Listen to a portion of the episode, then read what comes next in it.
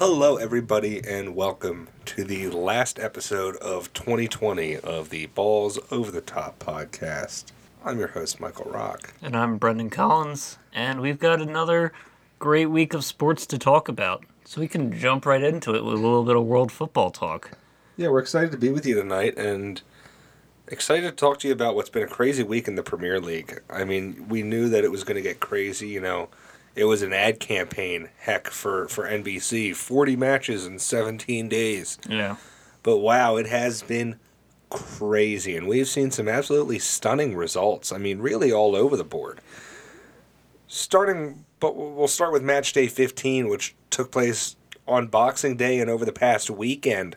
We saw a lot of shocking results. Leicester City and Man United finished at a 2 2 draw on a match that really looked like it was either sides for much of the match. Yeah, I mean it was it was a very back and forth game. It's one of those ones where it's almost a shame to see it end up in a draw, but also both teams kind of deserved to come out of this one with points. Yeah, I mean they were definitely hard fought points. The the two managers are going to come out of it acting happy and and you know treating this match as a feather in their cap, especially given the recent success of both of these clubs in the domestic campaigns. Yeah, it's it's a big result. I mean, neither side really could have afforded to drop all three. They both settled with splitting the match. You know, it's going to be interesting to see how they fare moving forward. I mean, Leicester, we already saw their match day 16 get off to a pretty boring start today in that 1 1 draw against Palace. They're one of they're one of four teams, two matches that that were already played in match day 16. And United, I mean, they have a big game coming up tomorrow, so it's going to be interesting to see how that pans out. Yeah, how they fare. Yeah, I mean, it's going to be neat eh, neat to see managerially how this is all managed with these players playing these games in such rapid succession. Yeah. You know, how they strategize, how they allocate personnel, utilize their subs. And if we see the fatigue, especially when you're seeing, you know, them having a, a big time opponent like Leicester City, that takes a lot out of you. Oh yeah, it, I mean it's a very Leicester City is a very grindy team because you know with a counter-attacking side you have to be very responsible and you also have to be quite fit because you're going to have to wind up chasing people down. It takes a lot of effort. Yeah, so definitely a uh, definitely a, a lot to keep an eye on there. You know, and, and remember, man, it doesn't get any easier for United as their match tomorrow isn't against uh, you know a pushover. They play Wolves tomorrow. Right. That's a formidable side. Yeah. That is a very, very good side. Yeah, it's the monster of the mid-table, right? I mean, and and you know, we're going to get to them again in a second with their match day 15, but we see that, you know, they've been playing, they've been rising up to play against the big boys of late. Absolutely. But we're going to move on to a match that I don't really want to talk about, but I will. Chelsea's rough form really continues. You know, I thought they got out of it with their big 3 1 victory this past week against West Brom. But here we are losing three to one against Arsenal. Just a match that, oh, it hurt to watch. I mean, I was watching this with some Arsenal fans on the line. I mean, it, it starts out with a penalty that gets called on Chelsea, where it, when they slow it down and they go frame by frame and every which angle that they had, literally every angle that they had, I couldn't see a single bit of contact leading up to the player going down. It looked more like simulation. The announcers are saying, "Oh, they're going to call this off. This isn't going to." My buddy, who's an Arsenal fan, saying, "Oh yeah, they should call this one off." And sure enough, what's VAR even here for? No. The ref, the the field, the, they they don't rule it as an obvious error. They uphold the penalty. He converts it. Chelsea's playing catch up. Then right before the half, yeah, Granit Xhaka scores a remarkable free kick goal. That one's just you got to give it to him, okay? Mm-hmm. And then they go up 3-0 with a with a ball played across that was meant to be a cross. The player mishits it and it loops into the top of the net. I mean, brutal loss for Chelsea. I felt ter- felt terrible for Mendy. I mean, he finds himself conceding three goals when really uh, I wouldn't have even put him on the hook for any of them. Right. And you know, Chelsea even at the end had a chance. They, they looked the better team the whole match. They they scored toward the end with a Olivier Giroud, or I think it was Olivier Giroud. No, it might have been Tammy. It was Tammy Abraham off the chest. Yeah. And then Giroud scored today. Giroud scored today. You know, Tammy Abraham puts one in off the chest. They earn themselves a penalty kick just moments later, and Jorginho can't convert on what was really just an uninspired attempt. Yeah, shot. It really just you could tell from the run up it wasn't going. So this Chelsea team's got to figure it out. They follow that up with an abysmal draw today against Aston Villa. Yeah, but El Ghazi has been, I mean, one of the best scorers in December. He's And- up to five and- goals this month. And and our Aston Villa's been in solid form most of the year. I mean, they're they're holding up really well on the table, but you know, it's a match where at, with the halftime lead after Giroud gives you the lead, you would expect and hope to keep against a side like Aston Villa, Especially- especially given the run of form you're in. Uh, and, and where you're at in the table too, where you want to try and you want to try and stay in one of the European competitive for the top four, you know, keep on pace with everything going on. Especially with the transfer window coming up, I don't want them to make any rash decisions, but it'll be interesting to see. I'm going to move on. The Giants were held in check. Liverpool, who sit atop the table, were held in check by relegation zone West Bromwich Albion and a one to one draw. So another crazy match here. West Brom manages to stun Liverpool Mm-hmm. with a late equalizer. Sadio Mane scored in the 12th, and really they didn't have much attacking Yeah, I mean it was a going forward after really lethargic match. It really was. I think everybody thought it was going to end 1 0. I think Liverpool took their foot off the gas, and the only people that didn't think it was going to end 1 0 was West Brom. And they earned themselves the point, a crucial point for them, and a crucial drop of points at the top of the table. But then, you know, you don't see the other teams take advantage. Leicester and United finishing in a draw, Chelsea dropping the points to Arsenal it, it's a shame that those other teams couldn't take advantage of Liverpool's stumble. But I will wrap up my match day 15, at least in the Premier League coverage here, uh, with another result. You know, we talked about the Wolves, you know, the, the mid table monsters, as you put them. Here they go, salvaging points against a, a, a big six club. They pull out the 1 1 draw against Tottenham uh, you know, as a Wolves team, it feels like they drop points against the, the little teams, you know, but then they show up to play against the big teams. And I think they're going to be a handful for this United team tomorrow. But that's going to be something to keep an eye on. Absolutely. Another thing worth noting I said only two matches were played so far today in match day 16 in the Premier League, and that is because the third scheduled match of today, Manchester City versus Everton, was postponed due to COVID outbreak amongst city players and staff. So something to keep an eye on. They just had a big game this past week. They, you know, they were already scheduled to play again uh, so soon after. We might not even be seeing the full effects of the possible exposures amongst their own team or possibly even other teams with how recently those other matches were played definitely, definitely, definitely worth keeping an eye on.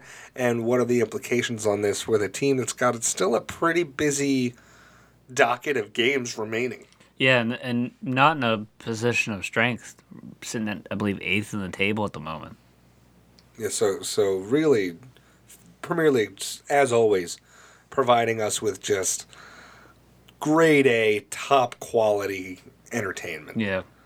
Very competitive from top to bottom. But we're going to move over and summarize the other leagues that were rounding out their years. I guess not entire years. We actually have some La Liga tomorrow also, but Yeah. I digress. 2020. Yeah, rounding out their 2020 as well, wrapping up and still playing. La Liga had match day 15, a couple of the highlights, the big teams here that we are still keeping an eye on. battle of the two giants, the two top of the table teams, Real Sociedad facing off against Atletico Madrid. That match ends in a 2 0 victory for Atletico. It just seems like, I don't want to say Sociedad's in a tailspin because honestly, they've been playing really good teams, but they're not getting the results. No. And, you know, if they want to, if they want to roll up their sleeves and sit at the big kids table, then you gotta eat like the big kids. You know what I mean? You, you gotta, you gotta put these results together Yeah. when the time comes and dropping points to Atletico, dropping points in the Champions League, dropping point or it wasn't the Champions, the Europa League rather. Uh, you know, the, there's just a lack of results and it. it seems like a lack of tenacity out of a team that's trying to assert itself and say, hey, this is more than just a two or a three team league. You know, teams like Sociedad, teams like Sevilla, teams like Valid, uh, you know, Valladolid, teams like Granada. you know, Granada, they want to be taken Betis, they want to be taken seriously and they need to start putting up the results domestically against not just beating down on the bottom of the table relegation teams that get cycled out every single season. Mm-hmm. You know what I mean? It, it's it's I don't know. I don't mean to go off on that big of a rant. Atletico's a good team. I totally saw them losing, but By the same token, where they were at the beginning of the season to where they are now, Exactly. And you see them falling behind Real. I actually think they did fall behind Real after this result, which we'll get to in a second. You even see Barcelona starting to get their footing and, you know, recover from the beating that they took to start this season. Yeah. And, you know, we're sitting in eighth place coming into this. We'll mention this in a moment. They had, I'll mention it now. They just had a 3 0 victory over against uh, uh, Real Valladolid. Yeah. So there's not really uh like there's not really room for that error no, you don't have a cushion. when this- the rest of the league is as weak as it is. And you're still probably going to drop the occasional points there the way that we've seen Barcelona losing and drawing as many matches as they have and Real losing and drawing as many matches as they have. So I digress. Uh, you know, I already mentioned the other big boys in the La Liga. Uh, Real Madrid got themselves a solid 2 0 victory over Granada, another top five club there, fighting for Europe. You know, I think any of the teams that are not Madrid or Barcelona based come into matches against that top three hoping for a point. Mm-hmm. And I imagine that was Granada's mindset. They couldn't get it done, but I do expect to see them finish, you know, at, at least really be fighting for that top four. But it's really going to be a matter of how far Sociedad falls. But right now, I have no reason to believe that Sociedad's going to stave off Granada for a, Euro- a European spot with as much of the season as we have left to play. well, yeah, not with the current form that both sides have been in. So we'll see how that goes, though. Elsewhere, Serie A had their 14th match day, and uh, this was their last match of the year. Well, S- Serie A plays some tomorrow and Thursday. Sorry, tomorrow and Wednesday. The Italians, no, no, no, they're done. They're Yeah. done for the holidays. They're done. They're taking their break. What? You telling me? You telling me Italians like to go to lunch, take some time off? Hey, whoa, whoa, whoa, Whoa. hey, Hey, whoa. whoa, get some coffee. We saw a couple of shocking results here, though. Definitely some teams ending the holiday and ending the year on a good note, and others, eh, not, so much. We're going to talk with the defending, uh, talk about the defending champions, not just one-time defending champions, the defending champions many times over. Yes. Juventus coming into this match, they're in fourth place. They dropped this match three to nil to Fiorentina. Really, never even seeming to show up. I mean, they were dominated. Well, they also had the early red card in this game, correct? This is true, but eh, I mean, I mean, you're still it's Juventus, so how you're going to deal, how you could even fathom getting a red card like that when you're playing against a team that's again Fiorentina, obviously a great, great history, great club there, a lot of talent, underperforming this year to be honest, comes in at 16th place. This should be an easy victory. The lack of discipline, lack of coaching, whatever you want to call it, they were not prepared, and it, it showed. And then, even then, they're the type of team that with 10 men should be able to outclass. Or at least get a point out of it. Exactly. I mean, we, we saw, I, I- I've watched several matches this weekend where, you know, teams with less players were still Getting the better side. Yeah. And it, and it really just wasn't the case. I mean, they didn't have much attacking going forward. I mean, we I saw you know the Aston Villa versus Crystal Palace game. Mm-hmm. Aston Villa had a red card in the first half. Granted, they had a one 0 lead at that point, but got a red card in the first half. Still go on to score two goals after the red card, and dominate in shots. I mean, absolutely dominate. I mean, they were outpossessed, but there was a total lack of scoring opportunities for Crystal Palace, despite the man advantage. So, I, I mean, yes, the red card is an obvious excuse, but a team like Juventus should be able to still, with the talent they have and the amount of possession that they normally have. I mean, we've even seen it with a team like Arsenal having gotten red carded like two months cons- straight. Mm-hmm. They many games would still finish with higher possession despite the disadvantage. Right. So, a team like Juventus, uh, I expect better, even with a man down. 3 0's an unacceptable result. And I really wonder if they're questioning that Pirlo hire. And if so, how much of a leash he's going to be given. I mean, obviously, he's a club legend, he's a country legend. But you wonder A, if and a brilliant footballer. yeah, but you wonder if he's got it as a manager. And, and by the way, this isn't to say he doesn't. He has no managerial experience. I am shocked that he was thrown to the Wolves with the expectations that come with that job to do that as your very first. You know, it's like I, I've never.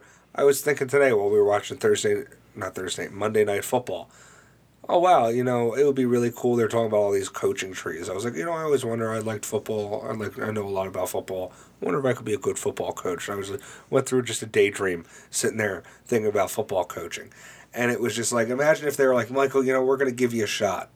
Philadelphia Eagles head coach. You know what I mean? It's Yeah. like what.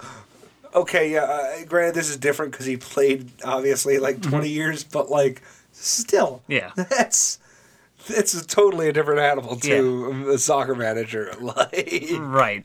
I mean, yeah, because you're you're managing players. because like at least in football, like okay, if you were a quarterback for 20 years, you made play, you called plays constantly. You were very much involved in that whole process, so it's very easy to be just approaching it from a different role. As a player, you were yes, you were getting coached up by your manager, but you're going on the pitch and playing for 90 to 120 minutes with the three or four sentences being able to be capably exchanged then from the time that match starts until like you need to be figuring out all sort like totally different What do than than going from one what do, what do you mean? You mean isn't isn't you know good enough for football instruction? Yeah. So, you know, it's one of those things. I, I just, I wonder if he was thrown to the wolves too quickly, and, and you know, not to jump back to the Premier League, but I, I wonder if we're seeing the same thing with Mikel Arteta. I mean, obviously, the big result against Chelsea was huge for them, mm-hmm. but before that, there were some serious question marks about that team. Right, but he I mean he at least comes as an understudy for you know Sure, he had time as Pep an assistant Guardiola, coach, so. Where you know, but it, it, you know, still to have your first job as a manager yeah. be in the Premier League for a Big Six club is Yeah, crazy. no. Like, it's like it's like winning your fantasy football league and then becoming the GM of a franchise.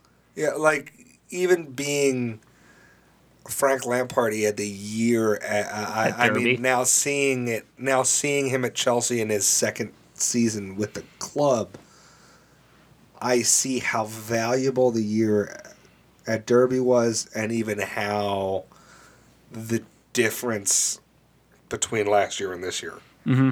But I, I don't know if he how successful he would have been if he didn't come in, had success at Derby, then came in with the transfer ban, had success at Chelsea.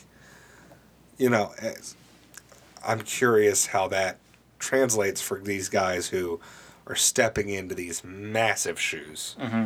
I mean, at Juventus, the actual managed manager replacement, you know, sorry, didn't do that well. He wasn't actually filling shoes of a legend, but he's fa- stepping into the massive expectations that come with Juventus having won now like nine consecutive domestic titles. Yeah. You know, The old lady. all the silverware. Right. You know, and then with Arsenal, you have him stepping in for Arsene Wenger, who had a prolific tenure. Mm-hmm. So crazy. But we will move on to some of the teams that had better things to talk about in the Serie A. Back to match day 14. Sorry for the trail off there. Top of the table battle here Yeah. in Hellas Verona at number nine. Taking on Inter Milan. Hellas Verona really been on a great run of form lately. I mean, they were really in relegation zone just I feel like a month and a half ago, and they've gotten some great results, but they could not get the result here. Inter Milan up at second place, really hungry to try and close that gap, get the two to one victory, finishing off the year right but their crosstown rivals must have felt it coming and they rallied to beat Lazio. That match tied up 2 to 2 late. Milan sneaks away with the 3 to 2 victory. I shouldn't say sneaks, I mean they looked really good a lot of that game, but you know, Zlatan's still not fully fit. A little bit of question marks there, especially against a good side like Lazio. Pressure on with Inter getting the win and they do enough to hold them off. They will go into the new year atop of the Serie A for the first time in a long time. Elsewhere at the top of the table, we saw a team drop some points as Napoli could not seal the deal against Torino. That game finishes 1 to 1. Torino getting a very crucial point for them down there, trying to avoid relegation. But Napoli not staying on pace with the two Milan sides up at the top of the table, seeing that gap grow just a little bit. And then lastly, the other Italian side, which has been playing pretty solid, Roma was able to squeak out a 3 to 2 victory over Cagliari. Roma really playing like a solid team. They're going to be looking to maybe move past Juventus, possibly even catch up to Napoli. Yeah. And their With the goal way- production's been insane this year. Yeah, I mean your boy HK been playing out of his mind. Absolutely. And not the only one. They're getting it from everybody. Well, speaking of HK, and you know, I'm thinking of your team Dortmund there. I know the Bundesliga. They called it early. The Germans are very prompt. Oh, yes. They called it early. They are on holiday, but that doesn't mean that there is not news to talk about. What are you hearing out of the Bundesliga? Well, big news coming from the Bender brothers, Sven and Lars Bender, 13 year veterans of the Bundesliga. I mean, long term defensive midfielders, center backs, left back, right back, played all over on the defensive side of the ball, are announcing their retirement at the end of the season. It's been.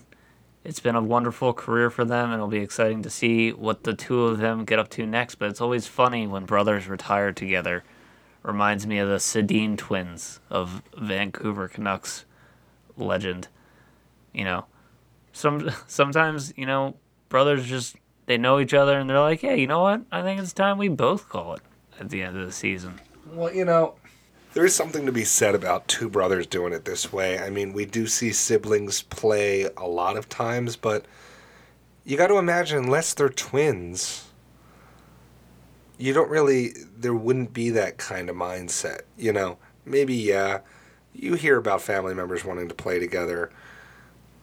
We see it, people trying to facilitate trades to get to maybe be near a sibling or play with a sibling, but unless you're really close in age, a lot of times you're not getting to play with that sibling. I mean, a lot of times siblings aren't necessarily good enough or won't receive the same types of offers for scholarships. A lot of times there's again a big enough age difference that you're not in the same, you know, I, I was never I, I guess, well, if my brother and I played the same sport and went to the same high school, we could have maybe played on the same team for a year. If you were really good. You know, if I was good enough to be on varsity or, you know, like, there's just not. No, it's, it's I mean it's it's pretty rare for So, non-twins. so for non-twins, I don't get it. You know, or, you know I, I don't know if there's that desire, but for twins, it would almost be weird. You know, if you are t- identical or not necessarily identical, I don't know why being identical was with the Sedins. It was fun. If you're twins, you're used to constantly doing almost everything together, especially parents who sign them up for all sorts of group activities together or s- sports together. So, you know, maybe you're especially the chemistry you develop. You might not even be able to play your game at that level if the other one's not there. There might be a dependence, whether you know. Mm-hmm. So, it makes a little bit more sense, but it, it's definitely, I think, a little bit surprising. I mean, these two guys were on different clubs for many years. You know, they've been on the last, same team for the last couple of seasons. That's been fun, I imagine. But they're still relatively young. I mean, like 31 years old. Playing pretty well, have relatively secured starting gigs on uh, Bayer Leverkusen. Uh, top of the table side, top yeah. of the table, you know, Champions League caliber side. I, I'm a little bit surprised by this, but you know, I'm sure they'll be getting into something good, something fun. You know, real quick on a side note, and we'll maybe talk about these teams later, but we might see a couple of major all-time greats not forget playing with their siblings, playing with their children. Looks like Frank Gore's angling to stick around, play with his son. And LeBron James signed his most recent Lakers contract to try and angle to sign wherever his son gets drafted, potentially. So, just some little interesting tidbits. Right. What else is going on in the Prem? Well, uh, a while ago, one of our earlier episodes, we report about uh, Exequiel Palacios' really scary uh, spinal injury in a uh, national team match for Argentina. Good news is he's expected to return to training in January.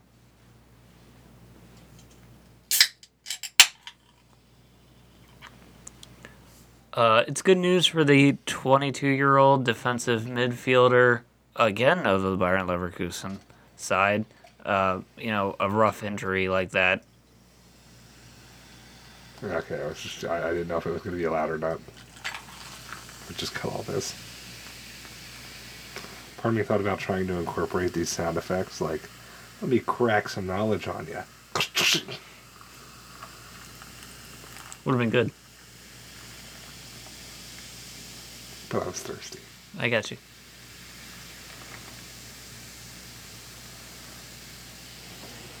Curveball. You cut none of this.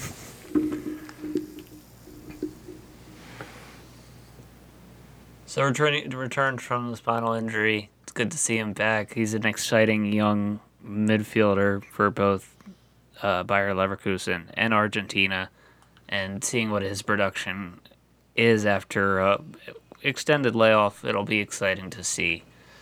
Coming out of Mainz and their camp, they have a new coach in Martin Schmidt, formerly at FC Augsburg before parting ways with that club. Mainz has kind of a historic coaching tree, similar to, you know, ones we talk about in the NFL, with both Jurgen Klopp and Tuchel getting their starts out of the Mainz club. And this club's really, I mean, is really trying to hold on to their spot and avoid relegation in the Bundesliga. So it'll be interesting to see what Martin Schmidt brings to the table. And one last bit of Bundesliga news. Erling Haaland, always the subject of many trade rumors, uh, both you know with Italy and Spain having teams coming and making inquiries on the absolute wonderkind striker for this Dortmund club. He kind of quells them a bit stating that he is seeking glory with the Dortmund side and, and hopes to bring them to a return of form post this little winter break. Yeah, I mean, he says that, and by the way, I hope he does. It would be nice to see Dortmund get some success. It would be nice to see Haaland really thrive and flourish and mature from a young superstar and world all star to a maybe all time great and continental and, you know, global great, elevating himself onto that stage that, you know, Zlatan was on a decade ago, that Ronaldo and Messi have been on for the last decade, that, you know, that, that, Mm-hmm. that true threshold. Yeah, the true consideration for top player in the world. And he's he's shown he, glimpses of it. He's even shown it over stretches, so it hasn't just been a glimpse. No. He's got to stay healthy, mm-hmm. and I don't know if eventually the dollar signs will pull him away from Dortmund before he can see his achievement or success there materialized in silverware. I I hope it is. You know what I mean? I, I uh-huh. hope he's able to fill up the trophy case. I'd love to see neither Bayern nor Leipzig winning the Bundesliga title. I'd love to see Dortmund as the primary German representation in European football.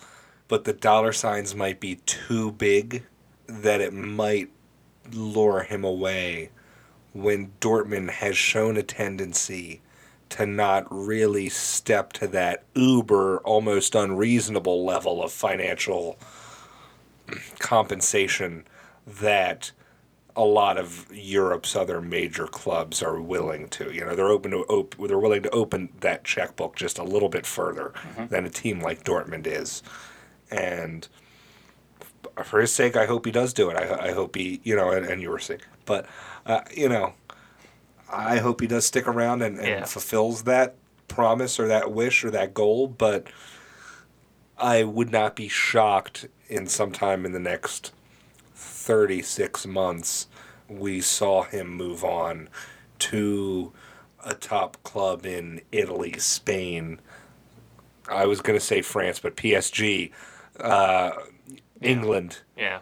You know, uh, to tell me, to look me straight in the face and tell me that Manchester City wouldn't drop the money bags on him once Aguero's retiring. Yeah. Come on. Like, so I hope he does it, but it'll be interesting to see. Yeah, and I, I mean, for Dortmund, we can't really cry, you know, for getting a, a bag of you know ninety million or or so in the in the transfer fee. But we can take it across the pond to talk about soccer here in the states. We got some MLS news, and we can lead off with Lee Nguyen, the longtime Revolution midfielder out of New England, is moving on. He's going to be playing in Vietnam for Ho Chi Minh City.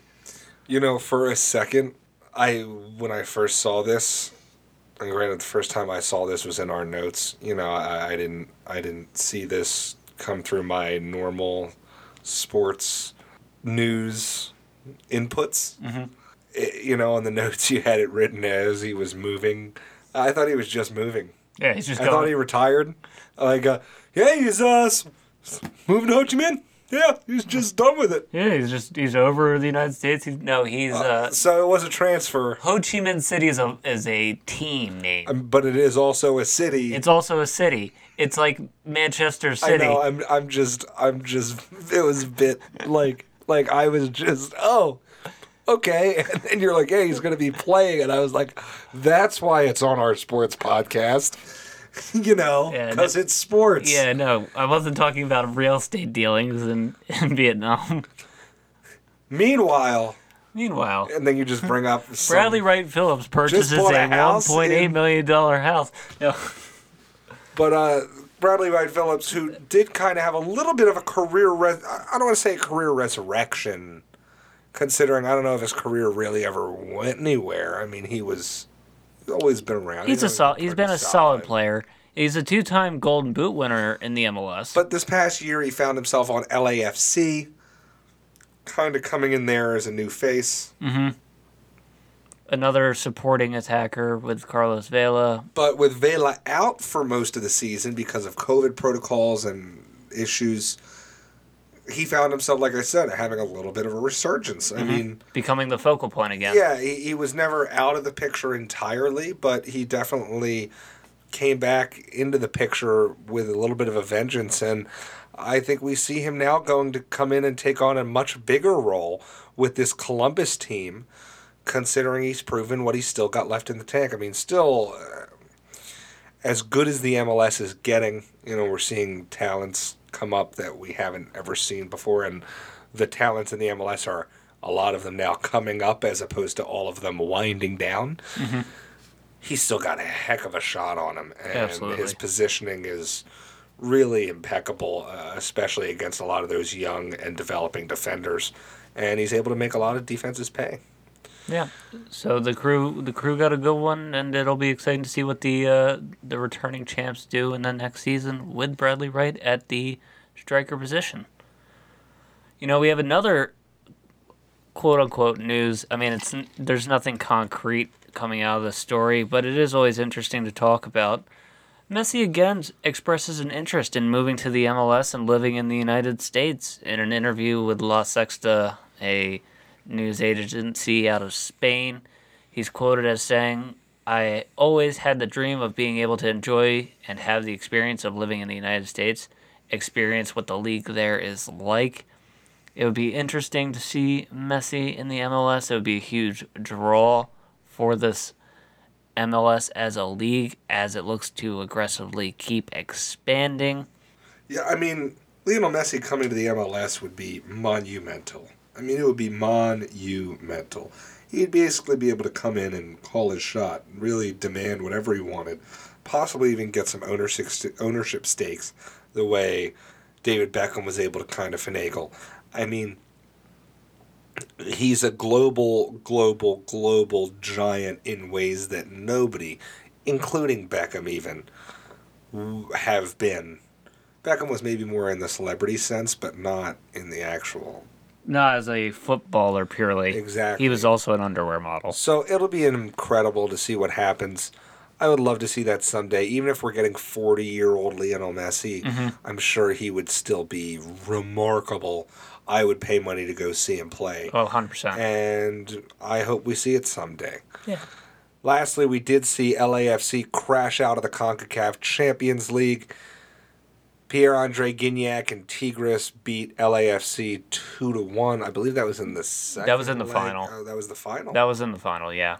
So there's still a 20 year drought for MLS clubs in the competition, but who knows? Maybe we'll see that come to an end next year. Yeah, there's there's hope as this.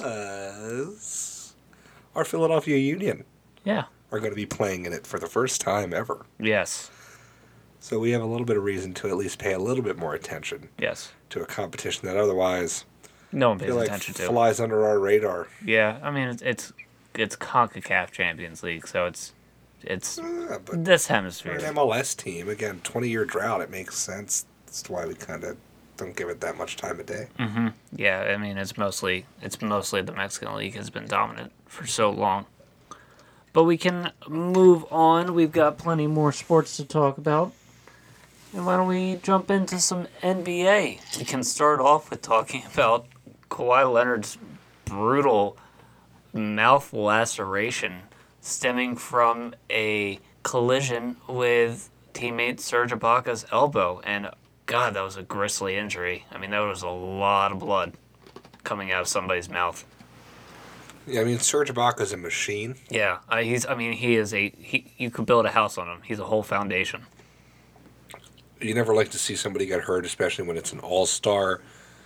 Maybe it's me, maybe I'm squirmish, but I never like to see mouth injuries. No, I yeah. As the uh, as the victim of one, honestly, it's not that bad. You, I, you could, if you were tough, you could probably play through it. But I digress. If I were tough. I digress. It was crazy, though, to see Clippers without Kawhi Leonard did not look pretty. They were down 50 points at half.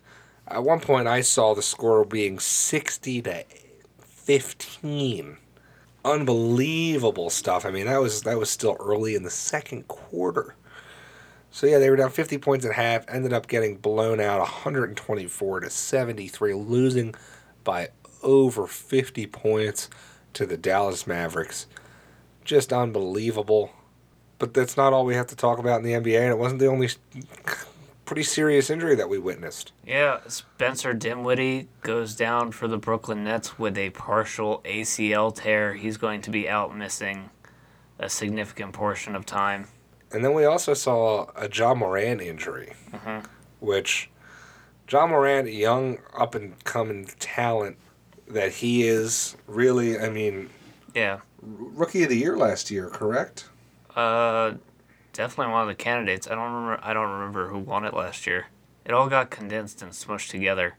But he takes uh, he was taken off in a wheelchair after a pretty pretty gruesome ankle injury. Now, it did show no it did show no fractures, which is solid. Mhm. You know, good obviously initial signs, but yeah, not the type of injury you want to see for a guy. And I, he did win rookie of the year last He year. He did win it. Yeah, I mean, a lot of people felt Zion kind of was the rookie of the year, but it was kind of like, you know, remember when Joel Embiid played his first season but only played a few games, and everybody's like, yeah, well, Embiid should be rookie of the year, and people were like, yeah, but he didn't play enough games. Yeah. It's kind of like that. Like Zion didn't m- meet the criteria for minimum games played, even though in the games and minutes he played, he was obviously the most impressive rookie. So Right. Ja Morant, uh, not to take away from him though, had a really remarkable rookie campaign. Absolutely. Brought that Memphis Grizzlies team to the playoffs. But yeah, or not really the playoffs. I think it was the play-ins. Yeah. I mean, he, he performed well in But the you know what I yeah. mean. So yeah, don't like to see that for a young all star. We did see something pretty crazy. Steph Curry, who you know that whole Golden State situation has been a little bit of a mess, really ever since that finals a couple of years ago when their whole team got injured. They haven't been able to get their footing right, and maybe literally because of the injuries, but their all star, their rock, their foundation, Steph Curry, still remains just lethal from long point, long point, from long range, from three point range. And he put on a clinic in practice. He was sh- shooting till he missed, hit 105 straight threes in practice. Just astronomical Yeah. to have that sort of precision, that sort of muscle memory, that sort of feel, that sort of just calibration Yeah. On on your long range attack. I don't think if you gave me a full day, I don't think I'd make 105 threes. Oh yeah, exa- yeah, unlimited shots. Don't think it's happening. Lastly, something that hit a little bit close to home here. President of basketball ops in Philadelphia, Daryl Morey, the big acquisition of the offseason. Obviously, him and Doc Rivers coming to quote unquote change the culture and everything here in Philadelphia. Well, Morey fined 50K for a tweet targeting his old All Star James Harden. Celebrated his his breaking of the Rockets assist record, and that happened a year ago. Mm-hmm. Morey claims it was from an automated tweet bot. You know the type of thing they put in a program to kind of like so they don't have to do reminders. It happens for birthdays, happens for shout outs, promotions, things like that. It's totally not unheard of. His his rationale and reasoning is not un- unreasonable. Yeah. But he gets fined 50k Gets fined for fifty k for violating the league's tampering policies, Yes. which I guess maybe this gets thrown a little bit more under the microscope because of the recent issues and James Harden making a fuss and possibly forcing a trade, but seems a little soft to me, but whatever. I get it. I, yeah. I, am a fan, honestly, as weird as it sounds, as, and as I'm a fan of there not being tampering in the NBA, but all of this seems redundant because we know the extraordinary amount of tampering that goes on in the NBA and doesn't get checked. But we will move on because it's almost hockey time. Yeah, we're like 15 days away from the NHL season returning. And we've got plenty of news. Uh, one face that won't be returning to this 56 game schedule. Nikita Kucherov going to be out for the regular season following a hip surgery. The Tampa Bay forward was lighting it up last year, had a very impressive playoff campaign. Gonna miss the season after getting this hip surgery done. It's gonna be a shame, but Tampa Bay will be all right.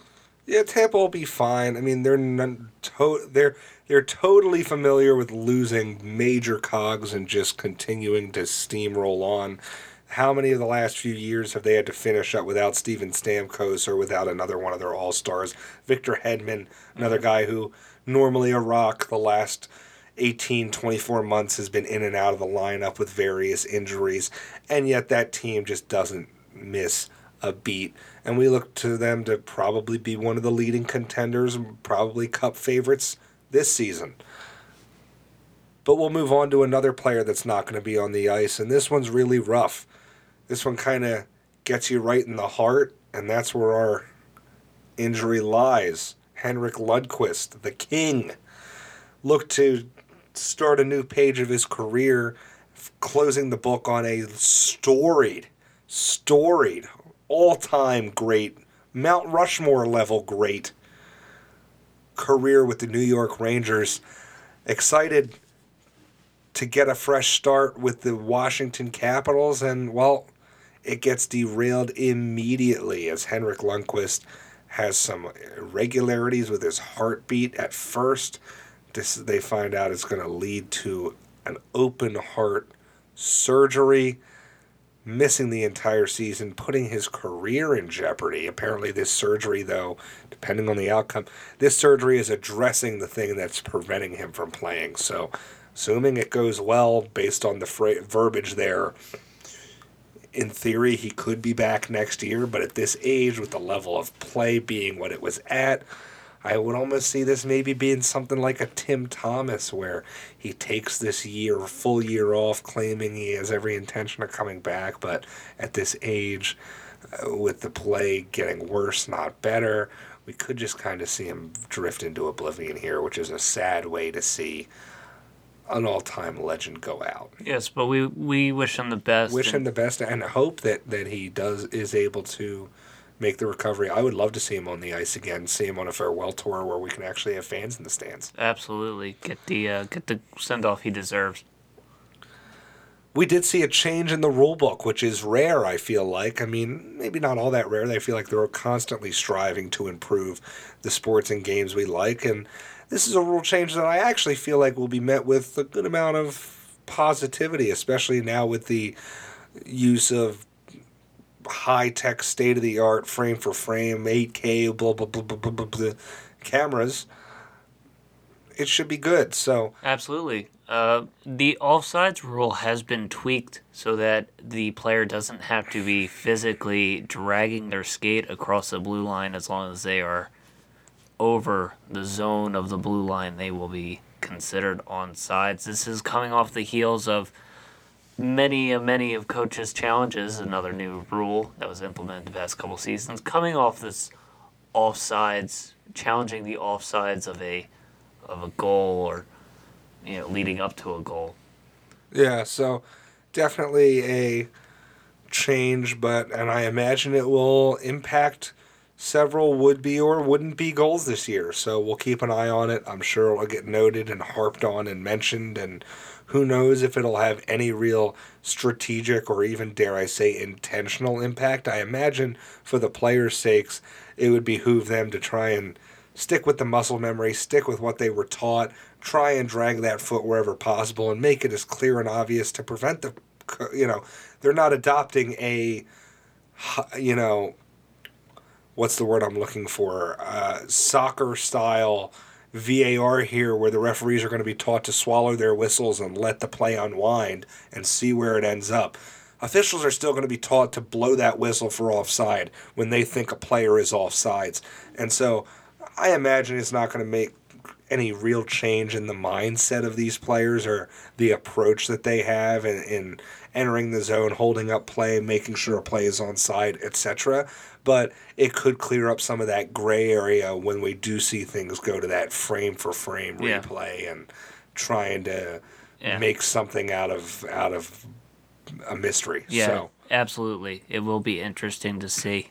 we did see a couple of personnel moves though, couple of trades. Uh, Philadelphia name that we're familiar with was on the move as the Tampa Bay Lightning moved defenseman Braydon Coburn and forward Cedric Paquette, as well as a draft pick, 2022 draft, a second rounder.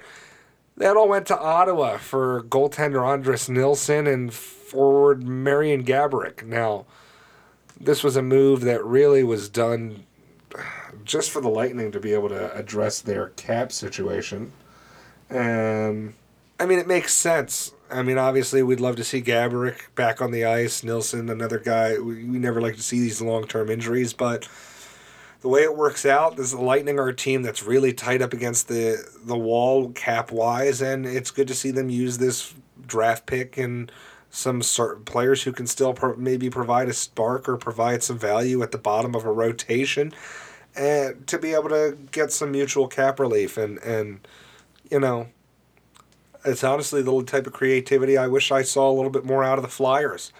I, I wish I could see it us with the cap uh, issues that we have, offloading players like James Van Riemsdyk or or other players with fat contracts, maybe maybe Shane Gostisbehere or some other defenders who have some unflattering contracts, and being able to move them, package them together with a late round draft pick to a team that maybe has some form of salary cap relief Available. yeah, that was you know it's, it's the type of thing that keeps the Lightning as top tier Stanley Cup contenders for the last decade. Mm-hmm. We also saw the Arizona, I almost said Cardinals, Coyotes traded veteran center Derek Stepan to Ottawa in exchange for a second rounder in the closer 2021 NHL draft. Derek Stepan still has a little bit left in the tank, the type of guy that, you know, probably be your fourth line, maybe could provide you a little spark in the penalty killer or some special teams, but you know, I think this is a solid move. They'll probably get a little bit more play time on that Ottawa team that's got a lot of young players kind of in the middle of a rebuild, give them a little bit of veteran leadership and, and a little bit more, you know, professional experience. give them some stability in the uh, the back end of their lineup. We also see a couple of players sign some new deals. Ryan Miller, one of the most winningest goalies in American history, signs a one million dollar deal to stay with the Ducks to act as backup. And Mikael Granlund signs another one-year deal with Nashville. And also, we see Deryk Engelland retire most recently with the Vegas Golden Knights, has had a storied career, and we wish him all the best in his next phases. But we can move on to some of our oddball topics. And we'll start with Master P and NBA All Star Baron Davis looking to acquire Reebok. Reebok, obviously, a known sneaker brand, facing a couple issues in the very competitive market, you know, facing off against giants of Nike and Adidas and the other the other names like Puma, Under Armour, etc. It's a very tough competition. Yeah, and you know, this is something where it's almost a reversal of roles, if you will. We're used to seeing these sneaker companies really since the 90s and Michael Jordan and, you know, the stuff that Sonny Vaccaro did in revolutionizing the way that athletes and brands interact and form these relationships you know, we're used to seeing the apparel companies courting the athletes and entertainers to be brand representatives.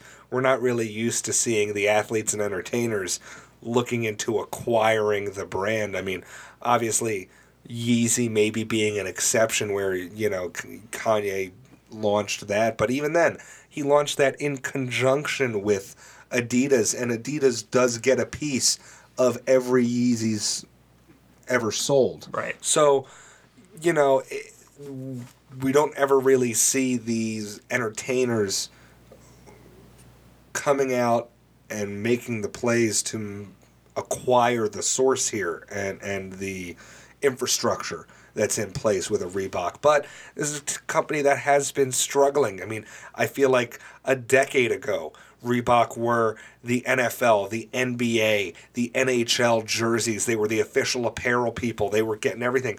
I had Reebok everything except sneakers. You know what I mean? I had the I had the AI threes, man. I was rocking the Reeboks. Exactly. I mean, they, they did have some notable sneakers too. And yet, here they are years later. I can't think of a single major athlete that they have in their repertoire. I They lost their NHL sponsorship. They lost their NFL sponsorship, or not sponsorship, you know. Yeah, brand apparel, deal. Apparel agreements. It's just, so, you know maybe this is a great opportunity. Maybe somebody like Master P and Davis can come in and, and turn the ship around. But I'm also skeptical, you know, if it were that great of a business opportunity, I feel like you would see all sorts of wealthy individuals jumping at the opportunity. But they don't necessarily have the influence. Uh, cultural influence that maybe these individuals have, and so it could be an interesting thing to keep an eye on. And also, no shade of calling Master P an entertainer, but that man could also ball because he had contracts with both the Charlotte Hornets and the Toronto Raptors in the late late nineties. This is true. That's, yeah. So he, I mean, obviously we know him from his rap career, but He dude ball. can also ball. moving on, this one's not as much necessarily about the sports themselves, but about another giant in the media coverage of these sports. You know, another giant in addition to the balls over the top Yeah. You know, like empire that we're building. yeah, here. but like also like probably also top three. Uh, Barstool Sports. Yeah, them and maybe maybe ESPN. Yeah, that's what I'm know. saying. Uh, that kind of rounds out top three. Yeah, so Barstool Sports raised six million dollars, which, you know, to maybe a lot of the big corporate ju- corporate juggernauts isn't a lot, but Barstool Sports is a little bit more of a homegrown project. Uh, they are a little bit of a lightning rod. They do obviously can can Yeah, I mean Dave Portnoy's an asshole. yeah he's a piece of shit, but He's also doing good. he's so like, doing something good here. So we'll give him that high five and pat on the back. You know, we'll give him the credit where literally the credit is due. yeah, raising six point six million for uh, small businesses. Yeah, so feel how you want about Barstool. I think we can all agree that that six mil raised and small businesses is a noble cause. Obviously, the pandemic hitting a lot of people harder than others, but a lot of small businesses do not have the resources or reserves to be sustaining themselves through this hard time. Elsewhere, we saw Russia have its Olympic ban dropped from four years to two. They are still barred from the 2021 and 2024 Olympics and the 2022 World Cup, but we do see that ban reduced after their appeal to the, I believe it was like the Global Panel of World Sport or something. Mm-hmm. But Some dumb Switzerland some corporation. Switzerland Corp, yeah, that, that I'm sure collected a fancy little check from this appeal process. Absolutely. And global video game revenue goes to 180 billion, surpassing sports and movies combined. For this year. Yeah, obviously 2020 a different year than many. Sports and movies both taking major hits. Movies obviously at the box office with there not being a box office and at sports at sports. Sports had to be played either behind closed doors or with in the cases where there were fans very limited capacities and many sports had a 6 plus month run of maybe not even happening. So mm-hmm. I think at some point seeing this 180 billion number, or you know, maybe not, uh, even the number is I shouldn't have expected. I don't. I don't really. These numbers could be gobbledygook. Who who knows with inflation and whatever. Yeah. But you know, I think eventually seeing video games on a track where they could maybe have the market share of those other two major entertainment areas combined is not unreasonable. I think that this was very much. Uh, sped up or we saw it much sooner mm-hmm. because of the impacts of the pandemic and we could probably expect it to bounce back to a more typical ratio Balanced share, balance yeah when things return to normal but you know for all those years that we were told that video games would melt our brains well you know what we better hope that this whole world's brain doesn't just turn to soup because it seems like everybody's going that way It seems like everybody's turned to soup. Speaking of soup, Major League Baseball. Uh, What pitchers and catchers maybe in a few weeks? I feel like it's about that time. It's January.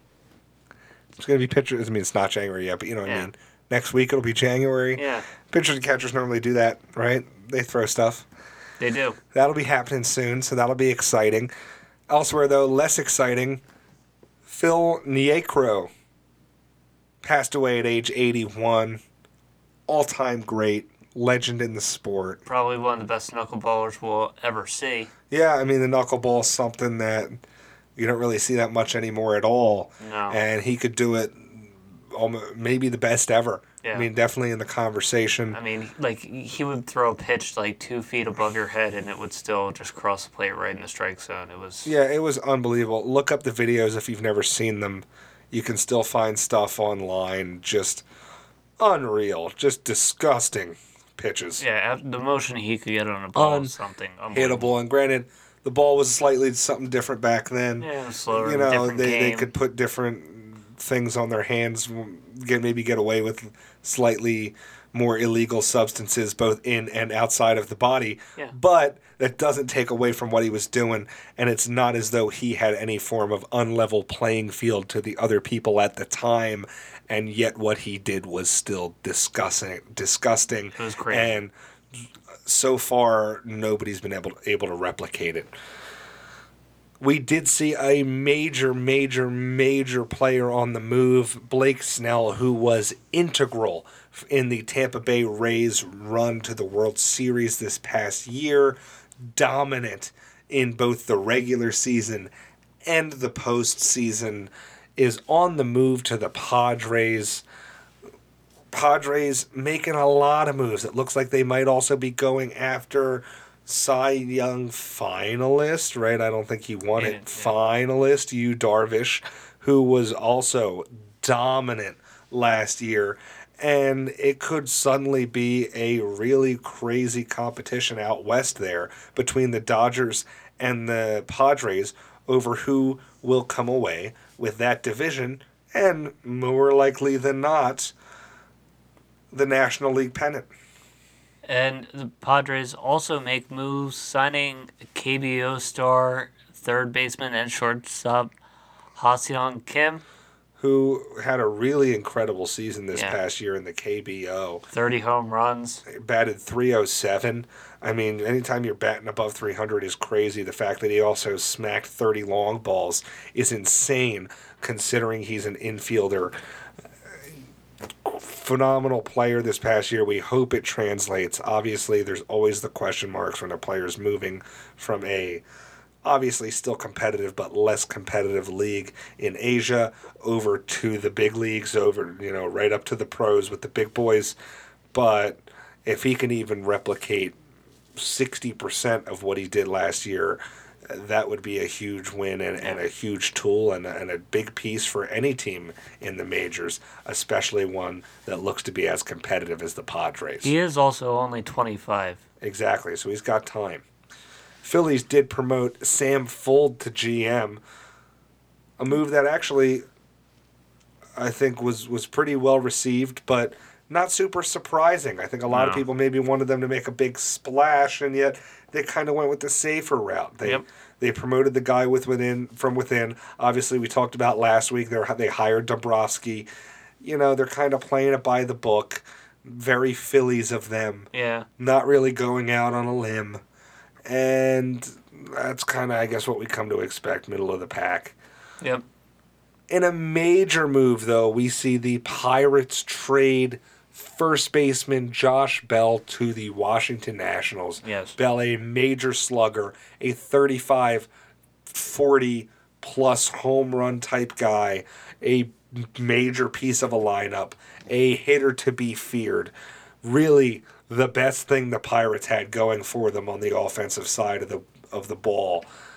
Going to the Nationals, where he will feature as just a piece of a disgusting lineup, really underlined and keyed with Juan Soto, but that's full of hitters. I mean, obviously, this is a Nationals team that just won the World Series a couple of years ago, and that Josh Bell. I mean, it it, it fills a big hole.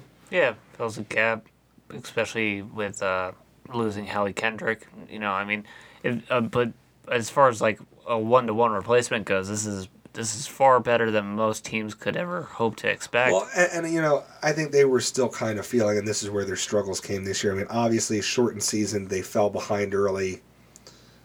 It was hard to. they had know, injuries in their in their pitching. They, yeah, they had a they had a rough start to a short season, which doesn't bode well. But I think they were still really reeling from the uh, massive hole in their lineup that was held by Anthony Rendon. And so this allows them to put another big power, also solid contact bat. You know, Josh Bell's not just a long ball guy, hits a lot of doubles, makes a lot of good contact with the ball, moves runners along, even if it's a you know, even if he's getting out on the play. He's not not a huge strikeout guy. I mean, obviously today's MLB, everybody's a big strikeout guy compared to 20 years ago. But But yeah, you know, comparatively, he's not a big strikeout guy when you look at the power numbers and the contact numbers that he puts up. A huge piece.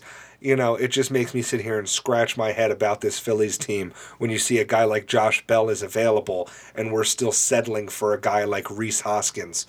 It, it's really puzzling, and you know what? I hope this Sam Fuld pick at GM yields some good picks or good development or something. no more Mickey Moniaks. Yeah, please. But we are going to move on to the National Football League. Coming out of week 16, going into week 17. And we have a bunch of stuff to talk about, but it is highlighted by today, fresh off the presses, Washington football team releases starting, quasi starting quarterback. Yeah, third Dwayne string Haskins. slash starting. Yeah, I mean, guys, a first round pick last year was really picked to carry the torch of the franchise, but it never seemed like the right fit. And, you know, I, you never like the idea of using a first round pick on a quarterback and then at the end of that year firing your head coach because the new head coach is going to want his guy. Mm-hmm. And we're going to see this with Ron Rivera. He might not even get him this year. They might run with another year of Kyle Allen and Alex Smith Yeah, or or take a, a, a shot at one of these free agent guys, whether it be a Matt Ryan on the move, Joe Flacco on the move, Sam Darnold on the move. You know what I mean? There's mm-hmm. there's a there's a laundry list of players that could even if it's Gardner Minshew, Nick Foles, Carson Wentz. I, I mean, there's plenty of aging quarterbacks. Andy Dalton. There's plenty of aging quarterbacks who would love that job, especially if Washington take maybe they take a flyer, a second rounder, uh, you know, whatever. If they win the division, maybe they are picking their quarterback at 21st, whatever, uh, with their playoff loss. You know, but they always want to pick their guy. And so it was almost a you could tell the writing was on the wall. Dwayne Haskins was never going to be the answer with mm-hmm. Ron Rivera as that head coach. well, and then he And- exacerbated and it. And then he exacerbated it with poor play, with questionable lifestyle choices and, and outside of football related choices. He was not demonstrating leadership qualities. He was hemorrhaging the ball in turnovers, which you know, obviously, so was Carson Wentz, but certain players earn or get a longer leash than others. and when you're already on poor footing and not even winning the quarterback job outright, but getting it on kind of a eh, shaky status, turning the ball over is going to lose you the job right away. Yeah, and but I mean, then also being stripped of the captaincy. I mean, this was a this was a fast falling apart. Yeah, and not to mention turnovers. I don't want to say are acceptable. I mean, if I were a football coach, and I imagine you too, turnovers are never acceptable. That would almost be my biggest pet peeve. Penalties, mm, But and yeah, turnovers. penalties yeah. and turnovers. But even a guy like Jameis Winston, it's one thing if you're turning the ball over while your offense is successful and still operating, and you are taking, you know, the Brett Favre. Mm-hmm. Oh, you you took the shot and it got picked off. It's another thing when you're missing open throws, when you're not sensing pressure, when you're not reading defenses. You know what I mean? He was making all of the mistakes. He was not demonstrating any glimpses of what made him A first a round first pick. round pick. Yeah, out of and, Ohio State, out of a good program. and and then he was also, you know, kind of, I almost I almost want to call it Jalen Mills complex. Get burned for franchise record breaking levels of receiving yards, and then make one good play and flex your muscles and dance around the field. You know what I mean? Like mm-hmm. Dwayne Haskins, terrible as a starter, terrible, terrible. Comes in one game and plays well against the Cincinnati Bengals and is dancing all over the place and shooting finger guns at everybody. And it's like, dude, you're garbage.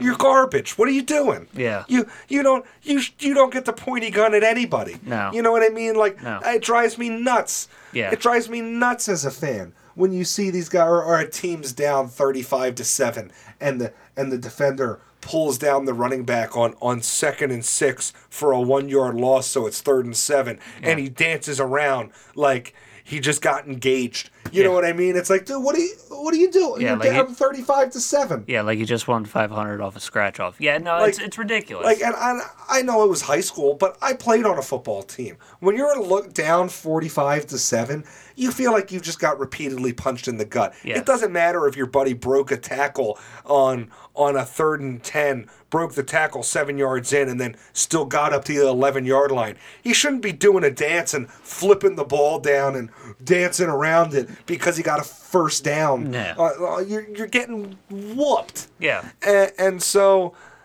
he just seems like that kind of guy. Like it, it just seems like Dwayne Haskins. It's like, dude, you haven't had this job. You, you haven't earned this job. The only reason you got this job back is because you you lost your job to Kyle Allen. Then Kyle Allen gets hurt. Then you lose it to Alex Smith. Then Alex Smith gets hurt. Okay, now I guess we have to put you on the field. You make a throw to a guy who's uncovered. He scores a touchdown, and now you're gonna dance. yeah. No, Like- it, it's silly. It's ridiculous. But nonetheless, I'm still thinking that we might hear more from this story. I mean, it's so rare to see somebody get cut on a rookie deal. Especially when you know they're going to need the backup quarterback option. I mean, unless they're really happy with Alex Smith and, and honestly Kyle Allen, I think Ron Rivera and Kyle Allen got got a bond of some sort. You know, Kyle Allen follows Rivera from Carolina. Uh, he actually, I don't want to say was playing well. That the whole team wasn't playing well for months, but. Kyle Allen, uh, would He didn't look like the problem. He didn't look like the problem, and then he got hurt. Yeah. As a matter of fact, he actually looked like I don't want to say the solution, but he was almost the spark that ignited the what could be division winning run out of this Washington football team. So I, I don't know if they're going to roll with those two going into next year now. Uh, you know, I actually think they're getting to a point with Alex Smith where they can actually get out of his contract.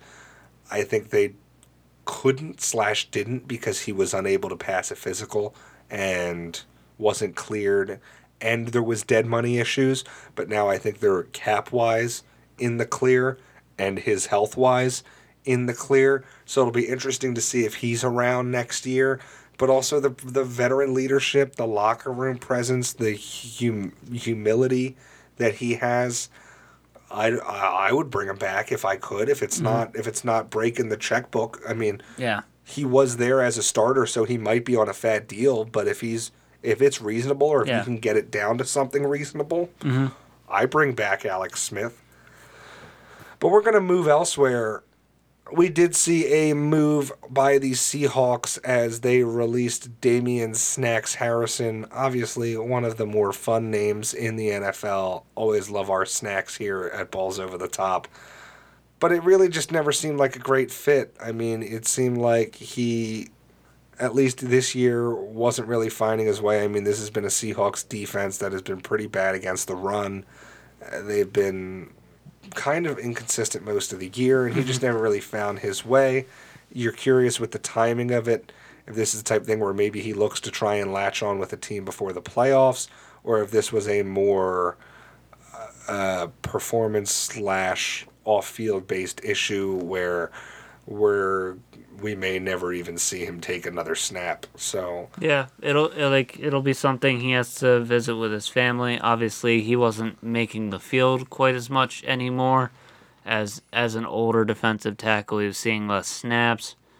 It's you know it's a question of these guys are already you know committing to a bubble and having to deal with the implications of their families. So you know relocating at this point and end of week 16, beginning of week 17 of a, of the football season. Doesn't seem like a move is going on, but you know it was an amicable parting. He he thanked the Seahawks organization for his time there, and I, I hope the best for him. And you never know, we might we might see him again on an NFL roster. Might not be the end of snacks. It is, however, the end of the Jets hoping for a first overall pick after beating the Browns this weekend. Jacksonville has secured that first overall pick in the upcoming draft. Obviously, this was a big storyline in the Trevor the hunt for Trevor Lawrence, the hunt for an orange April.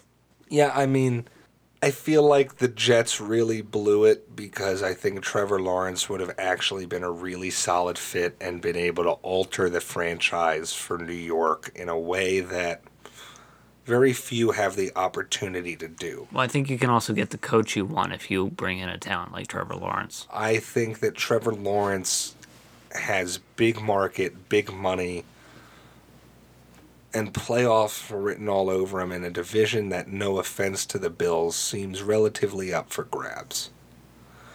I know the Bills were good this year. By the way, it's up for grabs maybe in a in a way that could mean that you're either signing up for 10 more years of being the the dumpster, the one that gets beat on and trashed every year, or you step up to the challenge and we have division like the NFC East or the NFC West, which, you know, will have their years where the best team is seven and nine, but will also have their years where the worst team is eight and eight.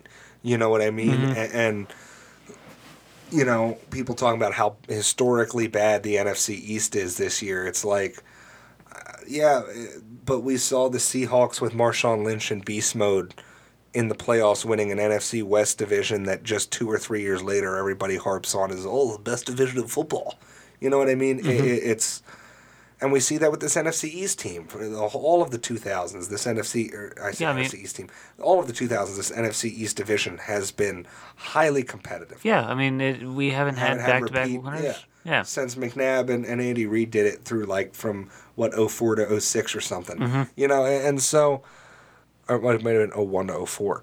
You you don't see so so they're at a crossroads and I think that even if it meant taking the lumps and losing out, I don't want to say intentionally. I don't think these players ever lose on purpose. I don't I get No. why they won, but the Jets I think are going to be kicking themselves and then I also don't have the same high praise or I guess optimism for Trevor Lawrence and Jacksonville.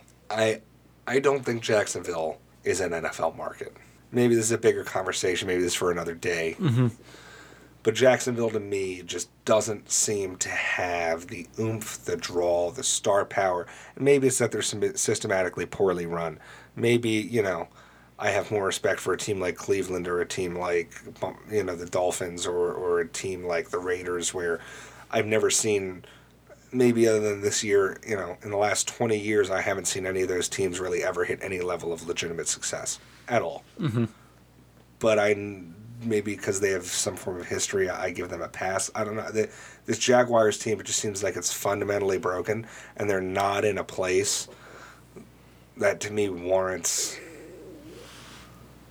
the chance like like the mm-hmm. waiting the waiting for them to get their their shit together mm-hmm. like I, I feel like you could move that team up to Toronto and it immediately becomes a destination and a hot city and a competitor. I feel like you could move that team to, I don't know. I feel like there are other places, even in the South, that, that football is massive, but they don't have pro teams anywhere near there. You know, even somewhere in Alabama or somewhere like like like that's almost how bad. Like if you moved a place to Alabama and you had then natural affinity for a lot of these local Alabama kids that go to Alabama and pay for Saban and then, you know, mm-hmm. like if, if suddenly there was a an Alabama central location for for their like an NFL hub, mm-hmm. you know, like. And by the way, I'm not piping up Alabama here. I, I I don't like Alabama. I mean, say I don't like it, but you know what I mean. Yeah, I mean, like you have no affinity towards it. Uh, but I, I think that Jacksonville is just such a bummer. I don't know what they have to offer. Well, I think a, a large part of the, the animosity against Jacksonville is watching them get you know top level players and then seeing them ship them out almost uh, immediately. Regularly. Yeah, and and they never a lot of them they don't develop, and the ones that are almost too good to the point where they don't even need to rely on Jacksonville to develop, where they're just already that good. The Jalen Ramsey, the Yannick Ngakoue. Yeah, even Leonard Fournette for a bit. Mm-hmm. Leonard Fournette could have gone to literally 32 football teams. Well, okay, well, maybe other than wherever, what, I was going to say wherever Zeke Elliott was, but he's the same place. What, other than maybe the Cowboys? Maybe you could put Leonard Fournette on any team in the NFL and they would have been better for it and probably utilized him better than Jacksonville did and probably not have had to deal with the off the field issues because I would argue maybe not. Maybe he's a bad egg, but he hasn't had any off the field issues since going to Tampa. Mm-hmm. I would mm-hmm. argue that a lot of those off the and field. It's still in Florida. it's still in Florida. I would argue a lot of those off the field issues were him protesting or acting out because of his disdain for that organization for that town, for the way that it's run, and you know, for a second they brought in Tom Coughlin to fix everything, and from everything I'm hearing, Tom Coughlin made everything worse. Yeah, you know what I mean. So, I I I don't have faith that Trevor Lawrence can fix that. I don't have faith that you could put any good quarterback down there.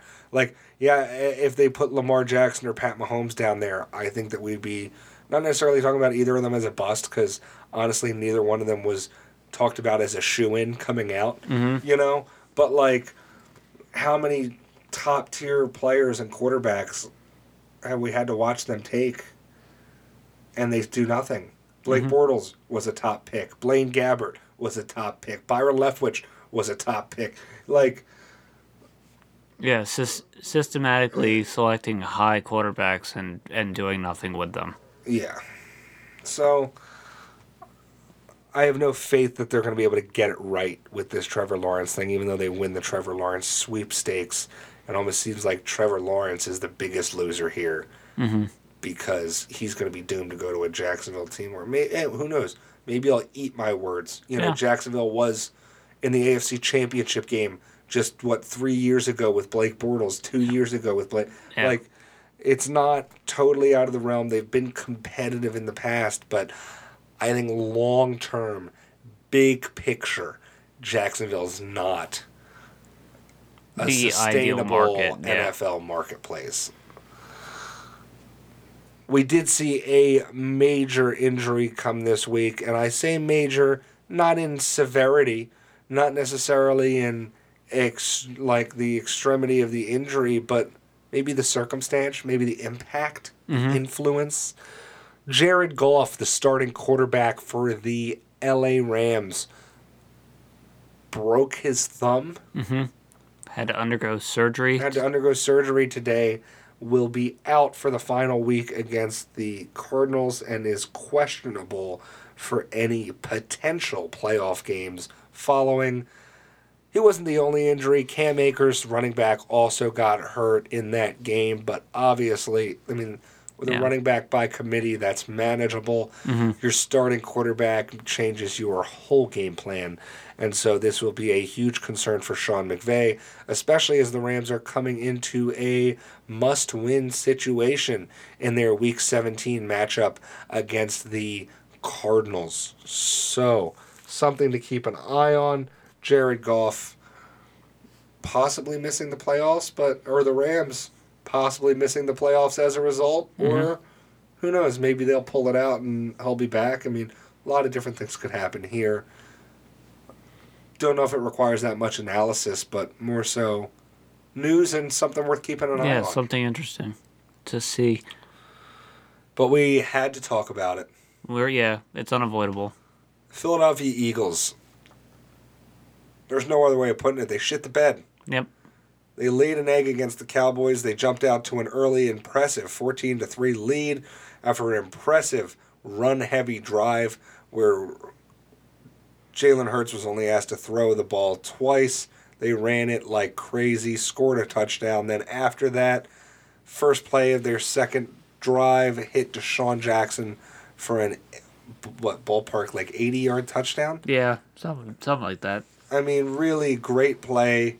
And then the wheels came off of the wagon. And suddenly the offense was stagnant and the defense was porous. And we had no answers. Andy Dalton looking like Aaron Rodgers. I mean, everything he threw was complete. I get our secondary was depleted. I know that these Cowboys receivers tend to have a field day. Amari Cooper against the Eagles, he feasts every time. And, you know, with the addition of CeeDee Lamb, obviously Michael Gallup, another weapon, they had the ability to tear apart this secondary. But I think we expected to get a little bit more pass rush, but there was good reason. Yeah. Our defensive line was banged up. Yes, we were without Derek Barnett to start the game. Uh, he was ruled out, and then after that fourteen to three lead, we lose Fletcher Cox to a stinger. who is I don't think there's any debating this the best player on the team. By I yeah, mean- by a lot. Maybe maybe Jason Kelce just sheerly based on the number of all pro nods, Pro Bowl nods. I mean, Jason Kelce's quietly putting together what may be a strong Hall of Fame resume. Especially from a center position. Exactly, where the defensive tackle position is one where there's always a lot more turnover. I mean, obviously, Fletcher often gets held out by Aaron Donald and the sheer dominance that he has and almost lockdown of the positional rankings. Mm-hmm. But. I mean, Fletcher Cox, the biggest disruptor for sure on the defensive side of the ball. Yeah. Hardest guy to game plan against. Yeah, And- constantly drawing the double team, constantly collapsing pockets, constantly blowing up run plays and closing the gaps. I mean, Fletcher Cox is an absolute monster, and then you you saw it immediately that once he one as soon as he left the game, the Cowboys' offense was alive, and it, I, Andy Dalton's a pocket passer. You you collapse a pocket, you tend to have success against him. I mean, it's not that like it's not rocket science. It's you know a long held tradition in football of breaking up the pocket, especially on the guys who don't move well, and you tend to have success. And you don't have success if you don't get the rush off. And the rush wasn't there. The coverage was already going to be susceptible with the injuries of the secondary, and it turned into a real, real rough game. Well, and, and really, though, I mean, my biggest issue with this whole game is with the playoffs on the line. It felt like the play calling was had no urgency, you know, and, and no real forethought. You know, I, I don't understand Doug's need to go for it on fourth downs. I, I get he kind of developed this reputation as this kind of wild card Doug the Thug. shoot from the hip, you know, raunchy. We're going to go for it on fourth downs. We're going to hit you with the random two point conversions. We're going to, you know, well, fourth and three is just as good as a punt. You know, what, like, like, Yeah. but I see this team time and time again pass up points. when the offense is struggling. I, I it'd be one thing if we were rolling and on consistent long drives, demonstrating an ability to execute simple plays regularly. But we weren't. No. This is an offense that And we haven't been for a, a long no, time now. No, and, and it's an offense that frequently has to rely has had to rely on big plays. Which, by the way, I'm glad the big plays came back. It's nice. Mm-hmm. Always good to have them. I mean, for a long time, that's been the issue. All we did was the underneath dink and dunk stuff, but we were relying on big plays so long that you know I didn't have confidence in a fourth and five. I don't have confidence in a fourth and seven. I don't have confidence in a fourth and three, and so take the points when you can get them. And I know our field goal kicker was bad, but this was a prime example. Eagles had the ball, fourth down and long. I mean, for starters, Darius Slay gets us an interception. We have the ball in Dallas territory. I believe it's a two possession game at that point, Mm-hmm. down by 13 points. I was advocating we kick the field goal. Now, we committed a number of penalties after that. A couple of false starts in a row, I believe, Yeah. knocked us back. Matt Pryor had a rough time. They just wanted to say 69 though. But it was like fourth and 28 at one point. uh, Sorry, third and 28. We had a 13 yard, outside of field goal range, but we had a 13 yard pass to Zach Ertz. Gets us to a fourth and 15. At that point, it would have been long, but it's, a, it's still in field goal range. Yeah, it's not like Jake Elliott. Jake Elliott does better with long. Field 13 goals. point game, I believe ballpark like 10 minutes left in the fourth. Maybe eight, maybe a little less. Mhm. I was yelling we should kick the field goal. I had no faith in us hitting a fourth and 15. Field goal makes it a 10 point game. No, we go for it, we miss. They get the ball back. Our defense stops them. Guess what? Four minutes left. We have the ball deep in Cowboys territory. We get held to a fourth down again. What am I saying? Well, guess what? Big Had we points. kicked the field goal last time, and we had the option to kick the field goal this time, we're making it a three point game, or sorry, we're making it a seven point game after that field goal, a one possession game. Instead, we're still down 13 at that point. We're still, you know what I mean? Eh, We're needing to then rely on the touchdown to make it a one point game or a one possession game instead. It just seems like I mean, maybe I'm going off on a little soapbox here, or you know, getting on a soapbox, going off on a little tangent. But like, this is a prime example. Doug is constantly out of touch. You know, that first possession, we marched down the field on them. Jalen Hurts threw no incompletions because we ran the ball most of the time. He only had to throw it twice. Why is it that later on you look and it's like Jalen Hurts is like 17 for 28, and it's like, well, wait a minute.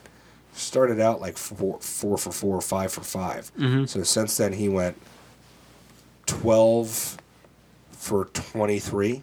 You know what I mean? Like, mm-hmm. like and yet Miles Sanders has only had seven touches since that first drive. Like what? What? Like yeah, it's I like, mean? oh, you literally, you know, you abandoned everything that was working for you on the first drive. And so, and I get they're stacking the pot, but it's like that opens up the play action. You have the dual tight ends, line up in a heavy set, run it a few times, and then you can hit Dallas Goedert or Zach Ertz. You know what I Yeah. mean? It's it's They're going to they're going to have to cheat. Their linebackers have sucked all year. yeah, and, and it amazes me that Doug Pederson couldn't get this done, and so that shocked me. It shocked me. It, it just. I was disappointed in this team all around, but at the end of the day, you can't talk about this game without talking about the robbery that took place. Absolutely. And I say that as the Cowboys were awarded a fumble at the end of the game. Jalen Hurts still with a chance. Again, four minutes left. I believe this is where. I mean, it was like our last one of our last possessions of the game. They had just hit Alshon Jeffery on a long bomb. I mean, he didn't hit him. Uh, the Cowboys hit him. Yes. It was a pass interference interference. call. Eagles set up prime position to score. Still maybe get the ball back. We had timeouts left, I believe, at that point. Two of them still. and Jalen Hurts tucks the ball down, gets tackled, knee obviously hits the ground, ball gets pulled out after the fact, and even after instant replay, the officials come out, they award the ball to Dallas, and you're left there scratching your head. You check out social media, tens of thousands of fans, even ones that have no affiliation for the, or, you know, uh, affiliation to Philadelphia or rooting interest in the game say it's a robbery. The the national broadcasters saying it's a robbery. You know, then bringing in Dean Blandino. Dean Bland's like, oh, they're gonna overturn this one. It's very clearly, he's very clearly down. You see his knee right here. The ball's still in his hand. yeah, they're circling things with their little little point With their clicks, Surface you know what Pros. I mean? Like unreal. What is the point of instant replay? Yeah. What is the point of replay review? What's the point of having you have- rules? what's the point of having 8K cameras where you can literally see every blade of grass? Like like eh, there's never a more obvious description of clear and obvious. You have picture evidence. How is it that a guy dragging his toes am- around across beads of chalk on the ground, we're able to pick that up and determine it with a freeze frame and with the still and with the zoom and with the this and with the that, and yet something as clear and obvious as a player's knee being on the ground, the ball being in his hand. Look, it's here. We see it. Even people who don't know the game know what's happening, and they mess up this call. It is astonishing. It is disgusting, and it is a shame that we do not get to actually see how that game would have played out if there were what uh, even remotely competent officiating. yeah, I mean, it, it was, it was, it was pretty pathetic. I mean, like if that's And it's a shame that that has to overshadow the game because I would love to get here and beat my chest, talk about how Doug Pederson shit the bed, how the Eagles dropped the ball. And yeah, all that stuff is true. True. But there's still a part of me that will sit here and wonder, well, you know what?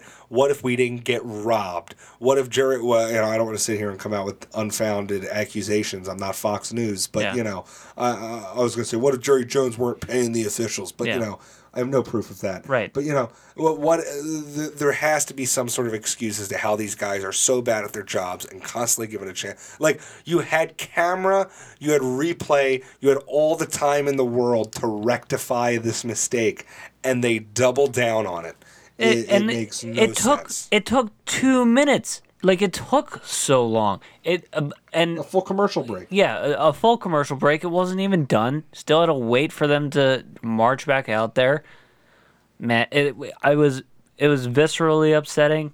I was so upset that I upset my girlfriend with how upset I was because it was a game, but also it's dumb. The- like if the rules are there because that's how the game is played. It's structured within the set of rules. And then if you just seemingly just decide to not follow those rules, the whole thing feels invalidated. It feels like, well, then why are you know? Other one like, so now you can grab the face mask too. Is that going to be part of it? You're just not gonna like, oh, we're just not going to call face mask calls, or just not going to call pass interference calls. You know, like, uh, you know, uh, uh, now it's three downs. You know, like, why the hell? Why even bother? Exactly. So we're gonna see where this season goes, but it's kind of bullshit, and you know it just leaves such a bad taste in your mouth. The Eagles' final game of the season, which would have been a winner take all, you know, battle royale for the NFC East crown, becomes really unexciting, and they still flex us to Sunday night. So we gotta get all the pageantry and lights as if it's some big deal, yet still feel like we're getting punched in the gut. Yeah, I to guess it's decided for three other teams. Like, exactly. Like, really just sucks. And yet, you know, I'd be angry. I'd still be bummed if the season ended in a way that felt like it were just and reasonable. Mm-hmm. But I feel like, you know, even though the odds were against us, Jalen Hurts has a tendency to come back and make those big plays. Uh, We had a shot, and it just is is a is a shame. It is. Well, that just about wraps it up for us here at the Balls Over the Top podcast. As always, you can reach out to us on our social medias. We're at BOTT Podcast on both Twitter and Instagram. Yeah, and you can keep an eye out for our NFL prediction shows, which we are going to have our regular season finale coming out later this week. We do not have a Thursday night game, so that'll probably be coming closer to the weekend. Yeah. But it'll be fun. We're going to have, again, all of the games to preview. We'll definitely keynote the ones that have playoff implications. And then we start off the new year. All the domestic campaigns open. We have a transfer window opening up. We got a lot of exciting things to talk about. Football's rolling into the playoffs, hockey dropping the puck, basketball getting into full swing. So we're going to have a lot for you this new year, and we just want to take a second before the end of this year to say thank you for you guys for hopping in on this journey with us. Yeah, first for se- first year of the podcast in the books. We hope 2021 is better for the podcast and better for the whole world.